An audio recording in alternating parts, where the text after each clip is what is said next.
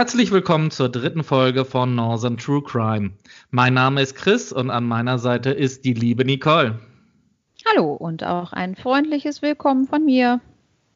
Oh, Nicole, weißt du, wir haben so einen großen Erfolg jetzt mit unseren beiden ersten Folgen gehabt. Ich denke, das sollten wir heute mal feiern. Ich war vorhin noch schön bei, beim Einkaufsladen meines Vertrauens um die Ecke und habe ein bisschen Hamsterkäufe getätigt und dabei auch noch ein paar leckere Capri-Sonnen erwischt.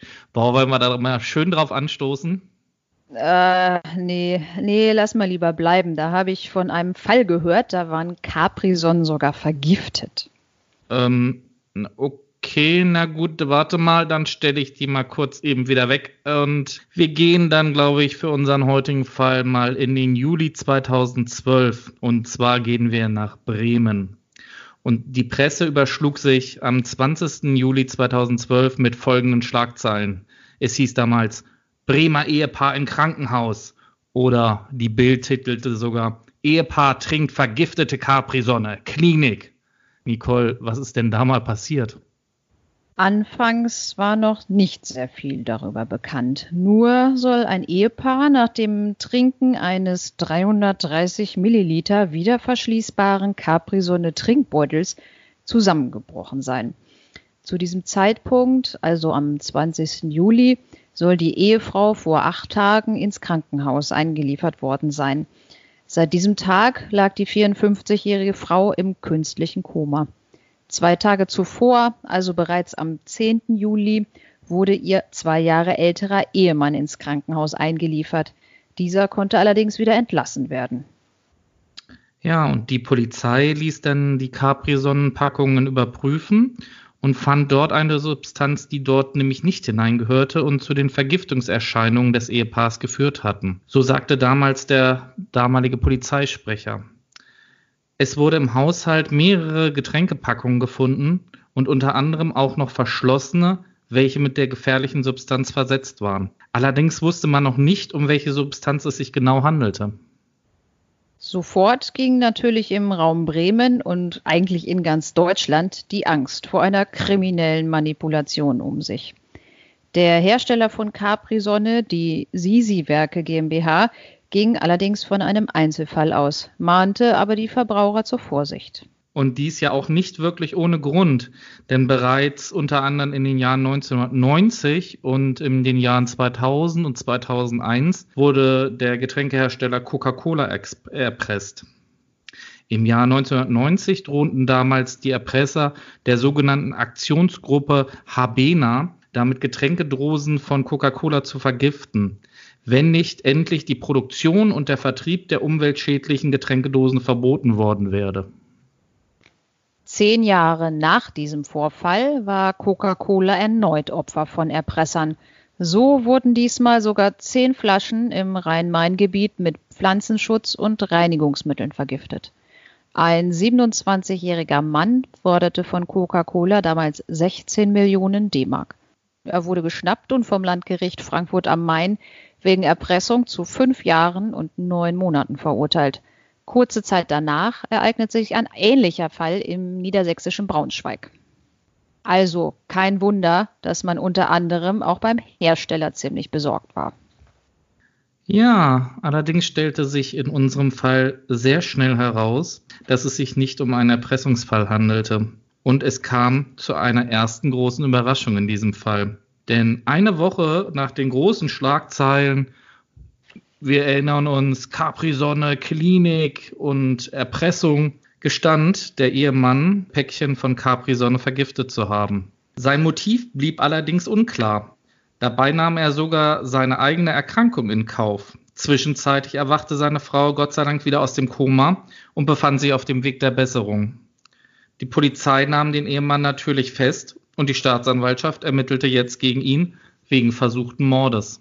Es wurde davon ausgegangen, dass der Ehemann seine Frau vorsätzlich umbringen wollte und die Getränke somit erst im Haushalt des Paares mit dem Schadstoff versetzt wurden. Das Ergebnis einer ersten Untersuchung ergab, dass es sich bei der giftigen Substanz um den Wirkstoff GHB handelte. Nicole, kannst du mir mal kurz erklären, was GHB genau ist? Ja, Ich musste da auch erstmal nachlesen im Internet. Vielleicht hat man das mal gehört, aber man weiß auch nicht so wirklich, was das ist.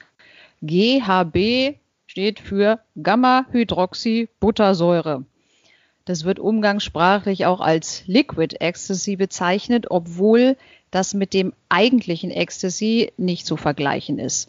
Ähm, das wird entweder als farblose, salzig schmeckende Flüssigkeit, aber auch in Pulver- oder Tablettenform angeboten. Ursprünglich wurde das in den 60er Jahren entwickelt und diente in der Medizin als Narkosemittel, hatte sich dann, aber auch bei Leistungssportlern und Bodybuildern rumgesprochen zu Dopingzwecken. Seit März 2012 fällt es allerdings unter das Betäubungsmittelgesetz und äh, findet heute auch da kaum noch Anwendung in der Medizin. Ähm, die Wirkung tritt nach ungefähr 10 bis 30 Minuten ein und kann bis zu drei Stunden dauern. Wenn es nur geringe bis mittlere Dosen sind, dann ist die Wirkung entspannend, beruhigend, euphorisierend oder auch sexuell anregend, so ähnlich wie bei einem Alkoholrausch. Es können aber auch Schläfrigkeit, Verwirrtheit oder Gedächtnisstörungen auftreten.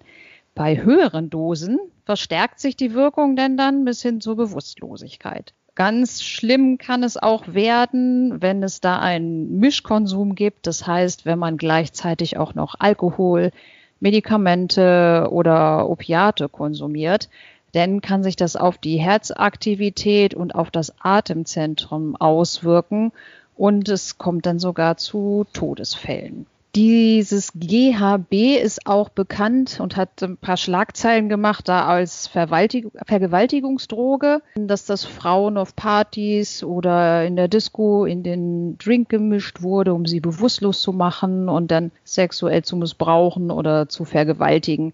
Man kann sich denn an nichts mehr erinnern, weil das zu einem Gedächtnisverlust führt. Es ist aber so, dass das auch innerhalb weniger Stunden vollständig vom Körper abgebaut wird und dann auch nicht mehr nachgewiesen werden kann. Wir haben zum Schluss mal ein paar mehr Informationen. Aber jetzt machen wir erstmal mit dem Fall weiter. Ja, also kann man von GHB, wie es umgangssprachlich halt häufig gemacht werden, von den sogenannten K.O.-Tropfen reden. Ist das richtig? Ja. Okay. Also vielen Dank erstmal dafür. Am Tag nach dem überraschenden Geständnis wurde dann der beschuldigte Ehemann dem Haftrichter vorgeführt. Das wird halt immer dann gemacht, wenn ein Haftbefehl erlassen wird, dann wird der, die betroffene Person dem Haftrichter vorgeführt, dass ihm so gesehen der Haftbefehl verkündet wird. Der Haftrichter hatte über den beantragten Haftbefehl der Staatsanwaltschaft dann zu entscheiden und diesen dann dem Beschuldigten zu verkündigen. Allerdings kam es hier zu einer weiteren Wendung, denn der Haftrichter sah den versuchten Mord nicht und lehnte den Antrag auf Erlass des Haftbefehls ab, so dass der Ehemann noch an demselben Tag entlassen wurde. Und jetzt dauerte es über ein Jahr, bis wir irgendwelche weiteren Informationen zu unserem Fall bekommen würden. Denn zwischen dem Tag, wo der Haftbefehl nicht erlassen worden ist und dann der Prozess begonnen hat, verging über ein Jahr. Und ich habe mich dann ein bisschen gewundert, warum dauert es bei Personen eigentlich, die in Haft sich befinden, also in Untersuchungshaft, immer so schnell, bis dann die Prozesse beginnen. Also wenn wir mal überlegen an unserem Fall aus der zweiten Folge auf Norderney, da wurden unsere ja damals Angeklagten ja nach nur sechs Monate nach der Tat gleich schon verurteilt. Und hier beginnt der, ähm, das Verfahren erst über ein Jahr später. Nicole, kannst du uns mal erklären, warum es da so große zeitliche Unterschiede gibt? Ja, das hat mehrere Gründe. Zum einen gibt es in Strafsachen ganz besonders, wenn die Angeklagten oder Beschuldigten sich in Haft befinden, einen Beschleunigungsgrund. Das ist sogar im in der Europäischen Menschenrechtskonvention niedergelegt, in Artikel 6, nämlich Recht auf ein faires Verfahren. Da steht auch drin, dass diejenigen einen Anspruch darauf haben, dass das Verfahren innerhalb einer angemessenen Frist verhandelt wird. Ähm, bei Haftsachen gibt es jetzt auch bei uns in Deutschland in der Strafprozessordnung Vorschriften, dass der Vollzug der Untersuchungshaft wegen derselben Tat nicht über sechs Monate hinaus dauern darf oder nur aufrechterhalten werden kann, wenn die besondere Schwierigkeit oder der besondere Umfang der Ermittlungen oder ein anderer wichtiger Grund das Urteil noch nicht zulassen. und deshalb die Fortdauer der Haft rechtfertigen. Es ist also so, dass die Haftsachen besonders beschleunigt bearbeitet werden müssten, weil da eben diese Fristen laufen. Und dadurch, dass es sich in diesem Fall nicht mehr um eine Haftsache gehandelt wird, wird es natürlich nicht so beschleunigt behandelt und kann auch zu längeren äh, Zeiträumen führen, die dann da zwischen der Anklage und dem Beginn der Hauptverhandlung liegen. Okay, vielen Dank für die Information. Also das sagt mir jetzt eigentlich, dass unsere Gerichte nicht immer unbedingt ewig auf den Akten sitzen, sondern es werden halt so gesehen erstmal die Verfahren vorangetrieben, wo die Leute halt in Untersuchungshaft sitzen und danach dann die Verfahren bearbeitet, wo die Leute halt, ich sag mal, auf freien Fuß sind. Ja, man muss das ein bisschen priorisieren, um da auch die Fristen einzuhalten.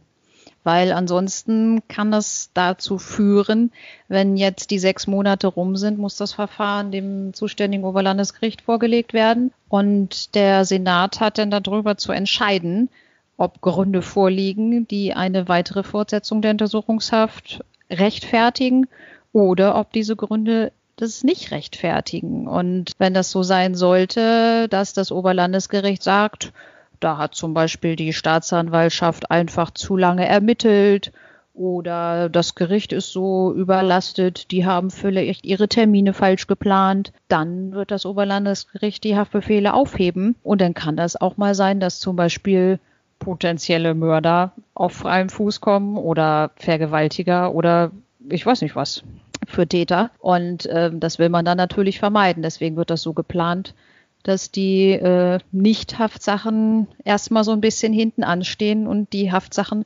verhandelt werden. Okay, vielen Dank, Nicole. Unser Prozess begann dann am 9.9.2013 mit der Verlesung der Anklageschrift. Und nun stellte sich das ganze Verfahren ein wenig anders dar. Denn aus den Überlegungen einer Erpressung von Capri-Sonne oder einem versuchten Mordversuch des Ehemanns an seiner Frau blieb bisher nichts mehr übrig. Der Mann war angeklagt wegen versuchter gefährlicher Körperverletzung und fahrlässiger Körperverletzung. Die Staatsanwaltschaft schilderte das Geschehen wie folgt. Der Ehemann hatte die Trinkbeutel heimlich mit den K.O.-Tropfen gemischt. Der Angeklagte habe im Internet gelesen, dass diese Tropfen in entsprechender Dosierung sexuell stimulierend wirken sollten. Das hatte ja Nicole vorhin bereits ausgeführt. Allerdings habe der Angeklagte dabei weder Tötungs- oder Verletzungsgründe verfolgt. Der damals 56-Jährige sollte im Beisein seiner Frau das erste versetzte Capri-Sonne-Päckchen angetrunken haben.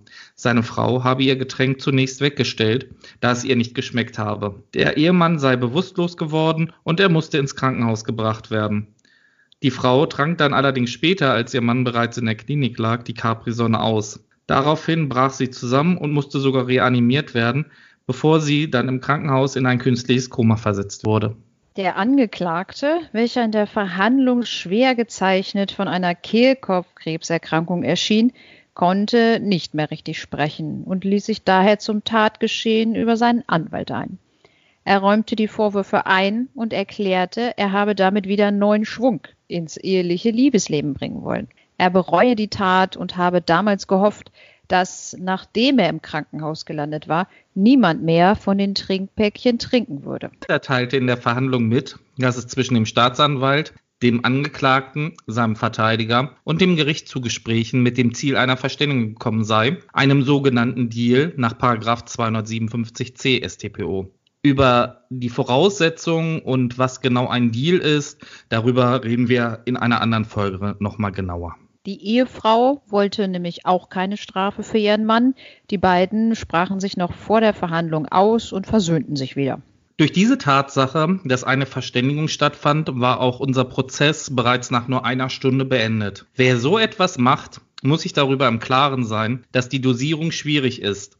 Das ist ein potenziell gesundheitsgefährdender Stoff, erklärt der Vorsitzende Richter und verurteilte den Ehemann zu einer Geldstrafe von 120 Tagessätzen a 20 Euro mit Strafvorbehalt wegen versuchter gefährlicher und wegen fahrlässiger Körperverletzung. Das Gericht würdigte dabei natürlich das Geständnis des Mannes sowie seinen schlechten eigenen gesundheitlichen Zustand. Liebe Nicole, sag mal, magst du unseren Hörern vielleicht noch erklären, wie sich so eine Geldstrafe zusammensetzt? Ich glaube, das haben viele noch nicht gehört. Ja, bei der Geldstrafe gibt es zwei wichtige Bestandteile. Einmal die Anzahl der Geldstrafe, das ist in diesem Fall ja 120, und die Höhe der Geldstrafe, also 20 Euro. Das wird multipliziert und dann kommt man halt auf die Gesamtgeldstrafe. Ziel von solchen Geldstrafen ist es, dass Menschen mit unterschiedlichem Einkommen verhältnismäßig gleich hart bestraft werden sollen. Dazu wird dann das durchschnittliche monatliche Einkommen pro Tag errechnet. Also man macht das jetzt beispielsweise so, also es geht auch um das Nettoeinkommen. Wenn jetzt jemand 3000 Euro verdient, dann wird das durch die 30 Tage, die so ein Monat durchschnittlich hat, geteilt. Rechnen kannst du, ne? Auf wie viel kommen wir denn? Äh, äh, äh, drei im Sinn. Ich war nie so gut in Mathe. Ja, ich merke das schon. Ich glaube, es sind 100 Euro, ne? Ja. Das heißt, wir hatten denn dann einen Tagessatz von 100 Euro. Bei den Tagessätzen ist das so, ähm, das müssen mindestens fünf sein und dürfen höchstens 360 sein, sofern da im Gesetz nichts anderes vermerkt ist. Ich weiß nicht, ob es da irgendwelche Ausnahmen gibt. Und die Höhe des Tagessatzes liegt zwischen einem Euro und 30.000 Euro. Wenn das jetzt so sein sollte, dass die Geldstrafe nicht gezahlt werden kann, dann entspricht ein Tagessatz, also in diesem Fall waren das ja 120, würde dem einen Tag Ersatzfreiheitsstrafe entsprechen. Das heißt, die muss abgesessen werden, denn dann ganz normal in der Justizvollzugsanstalt wie auch eine Freiheitsstrafe. Weißt du, was das so ungefähr kostet, den Staat, wenn wir jetzt sagen, die Geldstrafe kann nicht bezahlt werden und muss als Ersatzfreiheitsstrafe abgesessen werden. Ich hatte irgendwann mal gehört, dass den Staat ein Gefangener pro Tag irgendwie 150 Euro kostet. Ja, das kommt ungefähr hin. Also ich habe hier auch mal geguckt, dass das äh, so ich ist. Mal eine Schätzfrage ja, richtig? ist ja unglaublich. Ja, da haben sie von diesen Haftkostenbeiträgen irgendwie auch noch abgezogen, dass die ja auch in der JVA nochmal arbeiten. Und es würde die Allgemeinheit ungefähr 3600 Euro pro Monat und Häftling kosten, was so 120 Euro pro Tag entspricht. Aber so habe ich halt. Das wäre ich froh, wenn ich das im Monat verdienen würde. ja ja, so verhält sich das denn dann halt mit der ähm, Geldstrafe. Es ist auch so, dass man da natürlich mit der Staatsanwaltschaft reden kann. Das muss nicht alles auf einmal bezahlt werden. Oftmals ist das so, dass die Verurteilten denn dann auch ähm, Ratenzahlung bewilligt bekommen. Oder es gibt auch die Möglichkeit, dass man das ersatzweise in eine gemeinnützige Arbeit umwandeln kann. So, jetzt wissen wir so grob, was es mit einer Geldstrafe auf sich hat. Kannst du vielleicht noch mal was über diesen Strafvorbehalt sagen? Das war in diesem Fall ja ausgeurteilt, aber das kommt ja wirklich selten vor. Ja, das stimmt. Also ein Strafvorbehalt kann man sich ungefähr genauso vorstellen wie eine Bewährungsstrafe, aber halt für eine Geldstrafe. Das kommt halt wirklich ganz, ganz selten vor. Dazu muss man halt wirklich noch nie vorher bestraft gewesen sein, noch nie vorher irgendwie eine Straftat begangen haben. Und vor allem ganz wichtig, man muss halt sein Verfehlen und seine Straftat halt anerkennen und Reue zeigen. Der verurteilte Ehemann in unserem Fall darf sich jetzt zwei Jahre lang nichts weiter zu Schulden kommen lassen. Dann wird ihm diese Geldstrafe, die er bekommen hat, also die 120 Tagessätze A 20 Euro, erlassen. Das heißt, er muss diese Geldstrafe nicht bezahlen. Wird er allerdings in diesen zwei Jahren nochmal straffällig, begeht irgendeine Straftat und wird dieser Straftat nach verurteilt, dann lebt so gesehen diese Geldstrafe wieder auf und ist von ihm zu begleichen. Ja, Nicole, an unserem heutigen Fall sieht man also mal wieder, dass es immer besser ist, mit seinem Partner über Probleme in der Partnerschaft oder auch sonst wie zu sprechen, als mit gefährlichen Chemikalien zu experimentieren. Ja, das stimmt natürlich, aber es ist wirklich auch, äh, wie ich finde, in dem Fall ja gerade noch mal gut gegangen. Also wenn man sich überlegt, dass die Frau so lange im künstlichen Koma lag, finde ich, ist das schon äh, ja, ganz schön heftig aber ausgegangen. Dadurch, dass der sich eigentlich was anderes davon versprochen hatte, haben die da eigentlich nochmal Glück gehabt.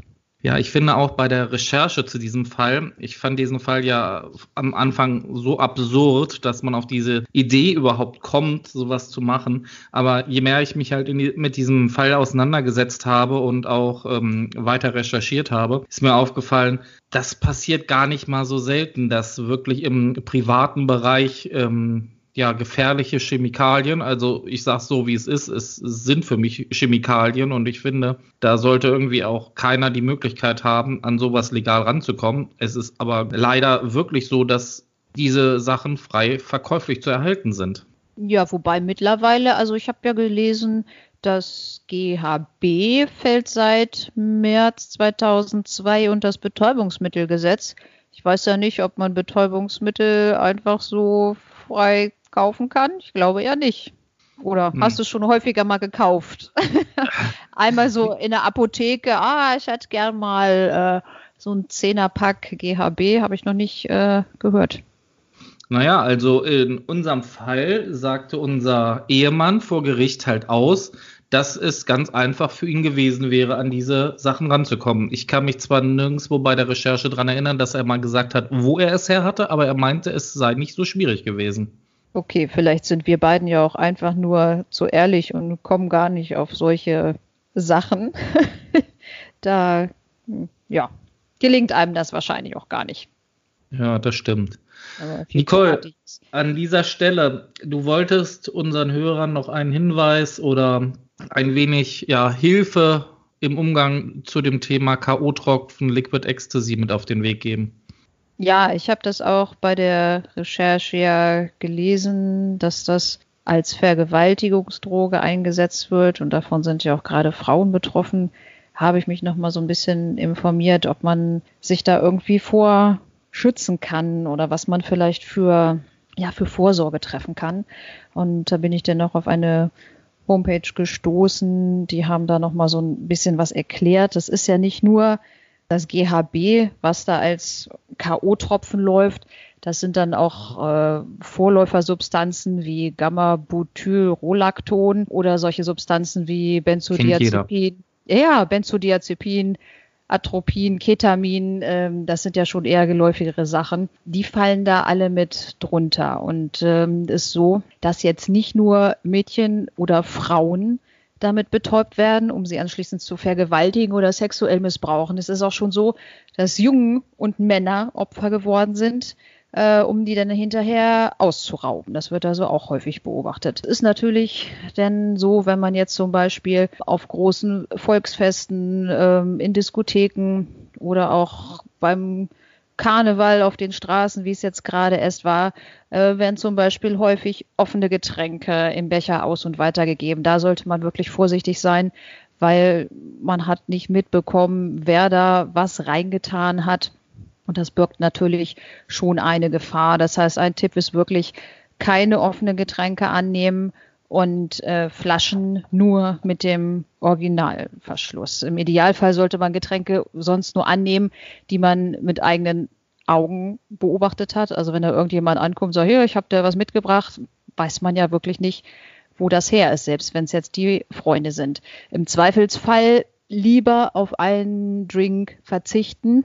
Was man auf keinen Fall machen sollte, sind die Getränke unbeobachtet irgendwo stehen lassen falls das jetzt doch so ist, dass man sagt, ach, ich muss jetzt aber ganz dringend auf Toilette, dann sollte man den Rest sonst lieber wegkippen und sich einen neuen Drink bestellen.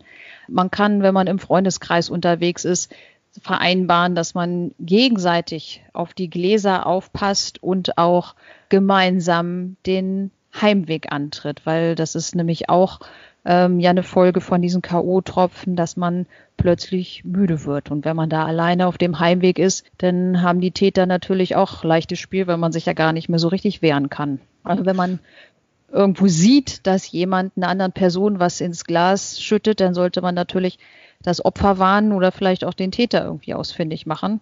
Und was auch gefährlich sein kann, wenn das wirklich zu viel Alkohol ist, weil das hatten wir vorhin schon, wenn das zum, zum Mischkonsum kommt, dann verstärkt das nochmal die Wirkung und kann so eine tödliche Atemlähmung hervorrufen. Ja, das größte Problem daran ist ja auch, dass das Zeug relativ geschmacksneutral ist.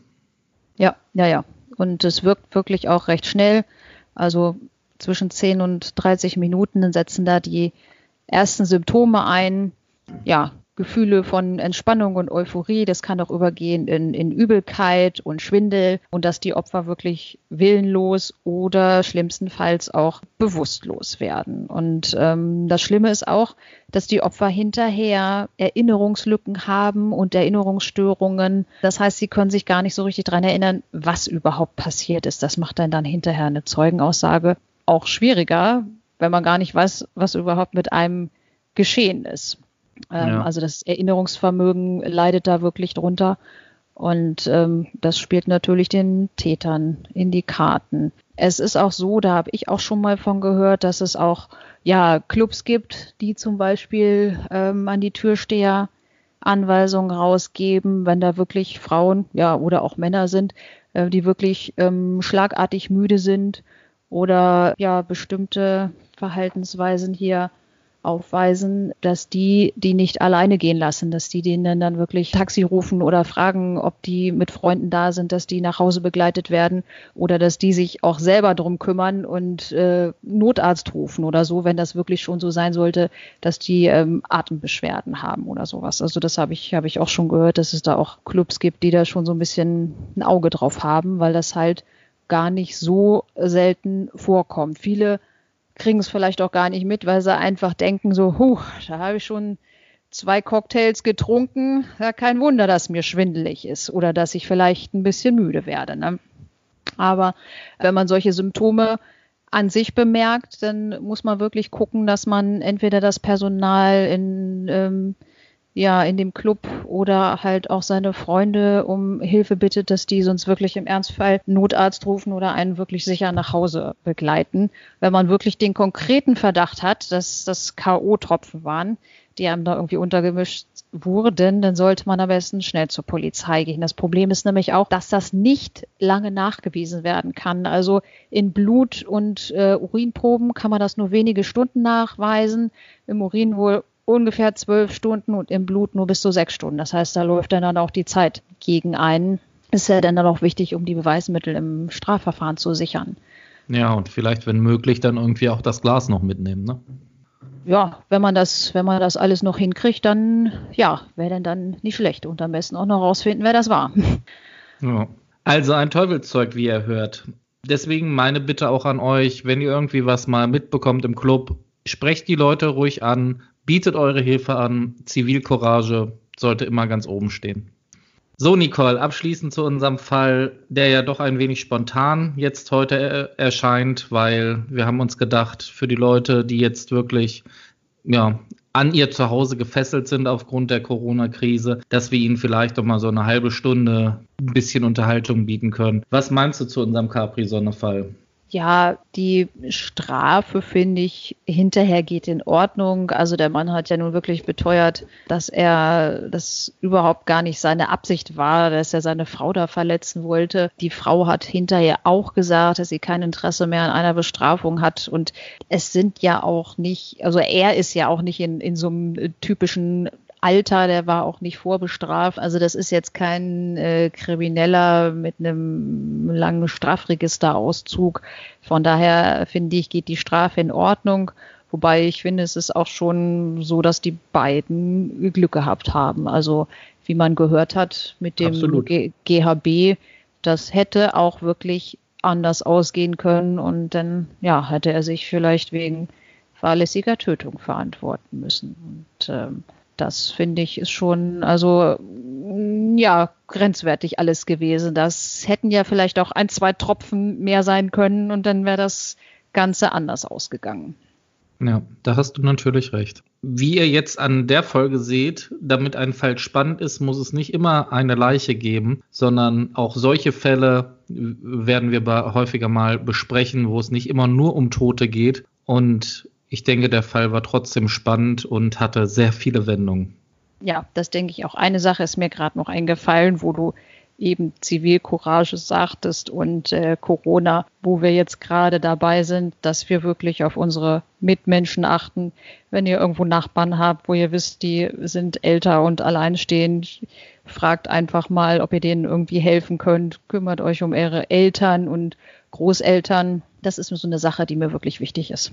Okay, Nicole. Zum Ende einer jeden Folge wie immer die Frage, wo geht es denn das nächste Mal hin? Ja, in ein Bundesland, was wir auch noch nicht hatten, und zwar das nordöstlichste bei uns im Norden nach Mecklenburg-Vorpommern. Ach, äh, Mecklenburg-Vorpommern, das ist ja schön. Da bin ich ja mal gespannt, wo es uns dahin versteckt. Ich möchte euch, ja, ich weiß noch gar nicht, ob ich das jetzt soll. Ach, ich mache das jetzt einfach.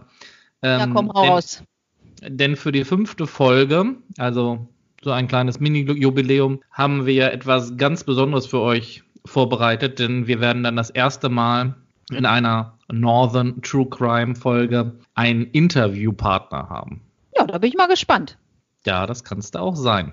So, und dann wünsche ich euch zum Schluss natürlich noch einen wunderschönen guten Morgen, guten Mittag, guten Abend und bleibt gesund.